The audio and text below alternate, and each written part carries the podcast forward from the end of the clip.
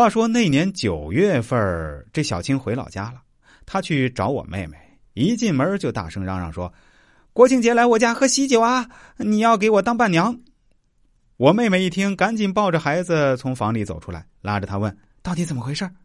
小青说：“你别急，我们去奶奶那儿，我再告诉你。”他们一起回到奶奶家，小青一进门就塞给奶奶一个大红包：“奶奶，您看的可真准啊！”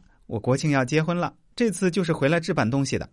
我老公就像您说的，是个很厚道、很会疼人的人。虽然看上去有些木讷，但是他很有担当，也有责任心，对我父母也很好。我们家人都特别喜欢他。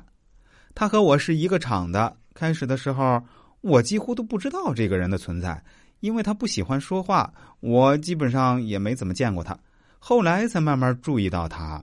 是因为我经常加班，每次加班上完洗手间回来，桌子上不是多了一盒蛋糕，就是一碗方便面，或者是一罐八宝粥。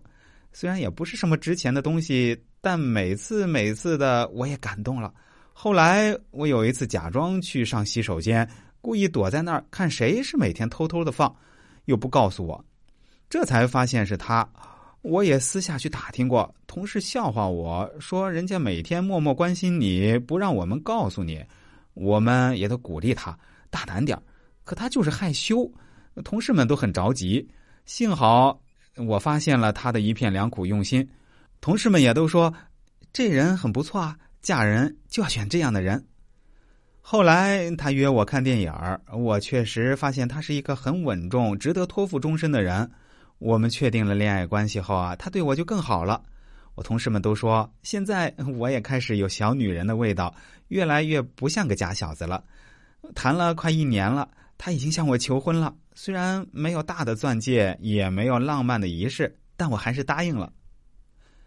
至于后事如何发展呢？大家想知道的话，那就等下期节目再来揭晓答案吧。